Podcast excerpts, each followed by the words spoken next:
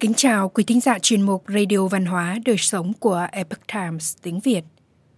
Hôm nay, chúng tôi hân hạnh gửi đến quý thính giả phần 3 bài viết về Trần Nhân Tông của tác giả Minh Bảo. Bài viết có nhan đề Dài thoại tu hành và những vần thơ bất tử. Người đời hay biết đến vua Trần Nhân Tông qua những chiến công hiển hách cũng như một thiền sứ đắc đạo. Nhưng chính tâm hồn trong sáng nhất, tâm hướng Phật của ông mới là điều đáng quý nhất. Vì nó là cội nguồn của những thành tựu lớn lao của ông. Tâm hồn ấy được thể hiện qua những giai thoại và các vầng thơ thiền bất thủ còn truyền lại đến nay.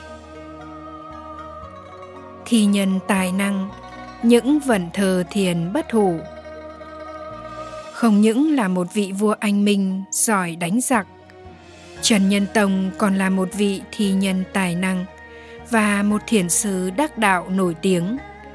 Những vần thơ ông lưu lại đến ngày nay vẫn là kiệt tác trong nền văn thơ nước nhà.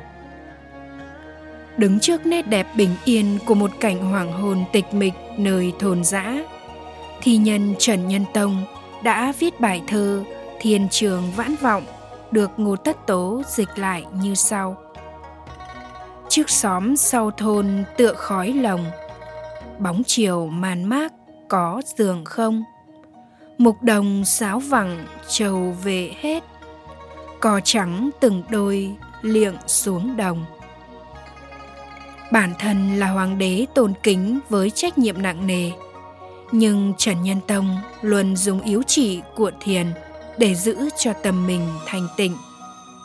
Có lẽ quốc gia được bình yên hay chiến thắng cường địch cũng là từ cái tâm thanh tịnh của bậc quân chủ vậy. Qua bài thơ dưới đây, ta có thể cảm nhận được điều ấy. Cư trần lạc đạo phú, bản dịch. Ở đời vui đạo hãy tùy duyên, đói đến thì ăn, nhọc ngủ liền trong nhà có báu, thôi tìm kiếm. Đối cảnh không tâm, chớ hỏi thiền. Lên ngôi báu từ lúc còn trẻ, lại phải gánh vác nhiều đại sự triều chính. Thật khó mà viền dung được cuộc sống của một vị vua và lẽ sắc không của phật đà. Vậy mà ngài vẫn kiên trì tu tập cho đến khi có thành tựu. Quả thật đáng khâm phục. Bài thơ Xuân Vãn được Ngô Tất Tố dịch lại như sau. Tuổi trẻ chưa tường lẽ sắc không, Xuân sang hoa nở rộn tơ lòng. Chúa Xuân này đã thành quen mặt, Nệm cỏ ngồi yên ngó rụng hồng. Thiền sư đắc đạo, những giải thoại còn truyền lại. Từ những giải thoại truyền kỳ và nếp sống đặc biệt của Trần Nhân Tông thuở nhỏ. Ta có thể thấy rằng ông chính là một người mang thiên mệnh đặc biệt. Không chỉ là làm vua, đem lại hạnh phúc cho muôn dân, mà ông còn phải tu thành đạo, để lại cho đời thiền phái Trúc Lâm Yên Tử. Những câu chuyện về hành trình tu học của ông có lẽ còn truyền kỳ hơn cả những chiến công chống giặc lừng lẫy bên trên. Khi vua cha ngài là Trần Thánh Tông, cũng là một thiền giả sắp mất, thân thể vô cùng đau đớn, chống chọi lại những giây phút cuối cùng. Sự hấp hối khó khăn đó đã làm ông không thể bảo toàn tâm thanh tịnh để chờ đợi cái chết. Trần Nhân Tông khi đó còn trẻ, nhưng đã có căn cơ tu tập vững chắc ngài đã nhẹ nhàng dùng bài kệ của thiền sư vĩnh Sa, nhắc nhở vua cha, khiến cha ngài hốt nhiên đại ngộ mà ra đi thanh thản. Rồi vua đuổi hết kẻ hầu hạ, chỉ còn một mình nhân tông đứng hầu một bên, thưa. Bệ hạ còn nhớ lời của ngài vĩnh Sa chăng? Liễu liễu kiến vô nhất vật, diệt vô nhân hề diệt vô phật. Đại thiên xa giới, hải trung âu. Nhất thiết thánh hiền như điện phất. Nhậm thị thiết luân, đảnh thượng triền. Định tuệ viên minh trùng bất thất. Tạm dịch.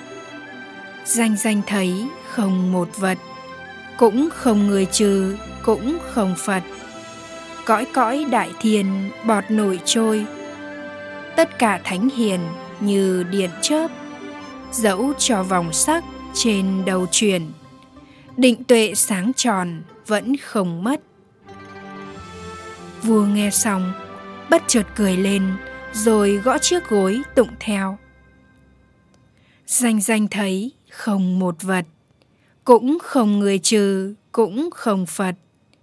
Cõi cõi đại thiền bọt nổi trôi, tất cả thánh hiền như điện chớp. Xong ngày chiều hôm đó sấm gió nổi dậy. Thấy một ánh sáng tròn dọi nơi bức vách ngăn. Vua liền băng hà hưởng thọ năm 11 tuổi. Nhằm ngày 22 tháng 5 năm canh dần 1290 theo Thánh Đăng Ngữ Lục.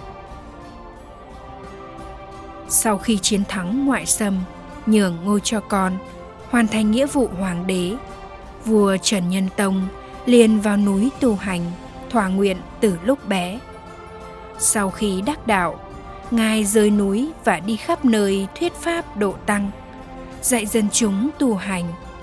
Cả triều đình, từ vua đến quan, hầu như đều theo gương Ngài mà tu tập Phật Pháp, thọ giới quy y tam bảo.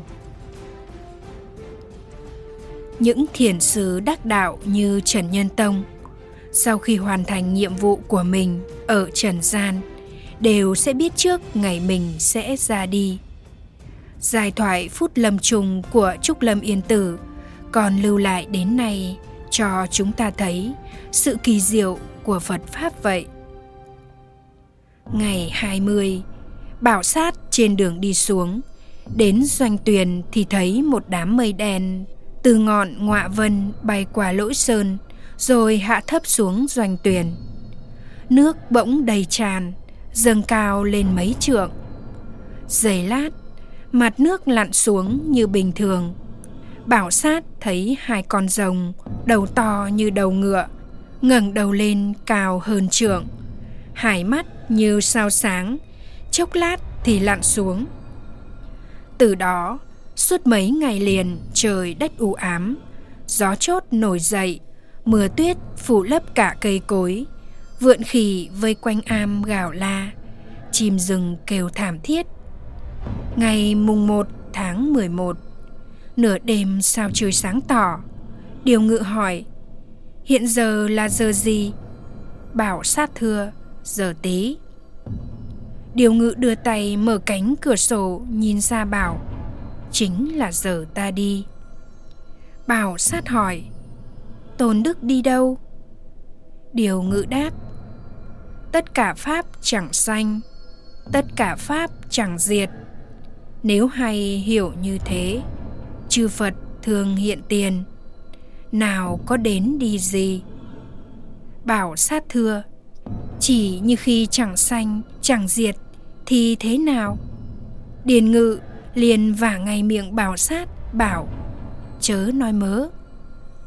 Nói xong, ngài nằm theo thế sư tử, lặng lẽ mà tịch. Qua đêm thứ hai, bảo sát vâng theo lời di trúc, làm lễ hỏa táng ngay nơi am ngài ở. Có mùi hương lạ sông lên thoảng ra xa, nhạc trời trên không, mây nằm sắc che trên giàn hỏa. Ngày thứ tư, tôn giả phổ tuệ pháp loa từ núi Yên Tử vội vã đến, dùng nước thơm dưới lên giàn hỏa làm lễ. Xong, pháp loa thu lấy ngọc cốt, được xá lợi năm màu, hơn 500 hạt lớn, còn hạt nhỏ cỡ hạt lúa, hạt cải thì nhiều vô kể. Vua Anh Tông quốc phụ thượng tể, cùng đình thần đem thuyền rồng đến lễ bái dưới chân núi, gào khóc vang trời. Sau đó đón Ngọc Cốt và xá lợi xuống thuyền rồng đưa về kinh. Từ triều đình cho đến thôn quê đều rất mực thường tiếc. Thánh đăng ngữ lục lời bình xưa vua thuấn ba lần từ chối ngài báu, cai trị bằng nhân đức, không dùng đến bình đào mà bốn phương quỳ phục dựng nên cơ nghiệp thịnh trị muôn đời, mà hậu thế vẫn còn mãi ngưỡng vọng. Mấy ngàn năm đã qua, mấy ai còn biết đến thánh nhân trị đời là thế nào? Mà nay, một cõi nước nam xa xôi nhỏ bé lại có bậc thánh nhiều lần muốn bỏ cả ngai vàng mà đi tu. Dùng một nhúm quân nhỏ bé mà hai lần đập tan quân xâm lược nguyên mông vốn đang làm dùng chuyển thế giới. Bằng sự tu tập bản thân mà khiến cả triều đình và nhân dân sung thượng chính pháp, làm lành lánh dữ. Chỉ bằng chân trần vân du hóa độ chúng sinh mà hóa giải bình đào hai nước, thêm vào lãnh thổ hai châu.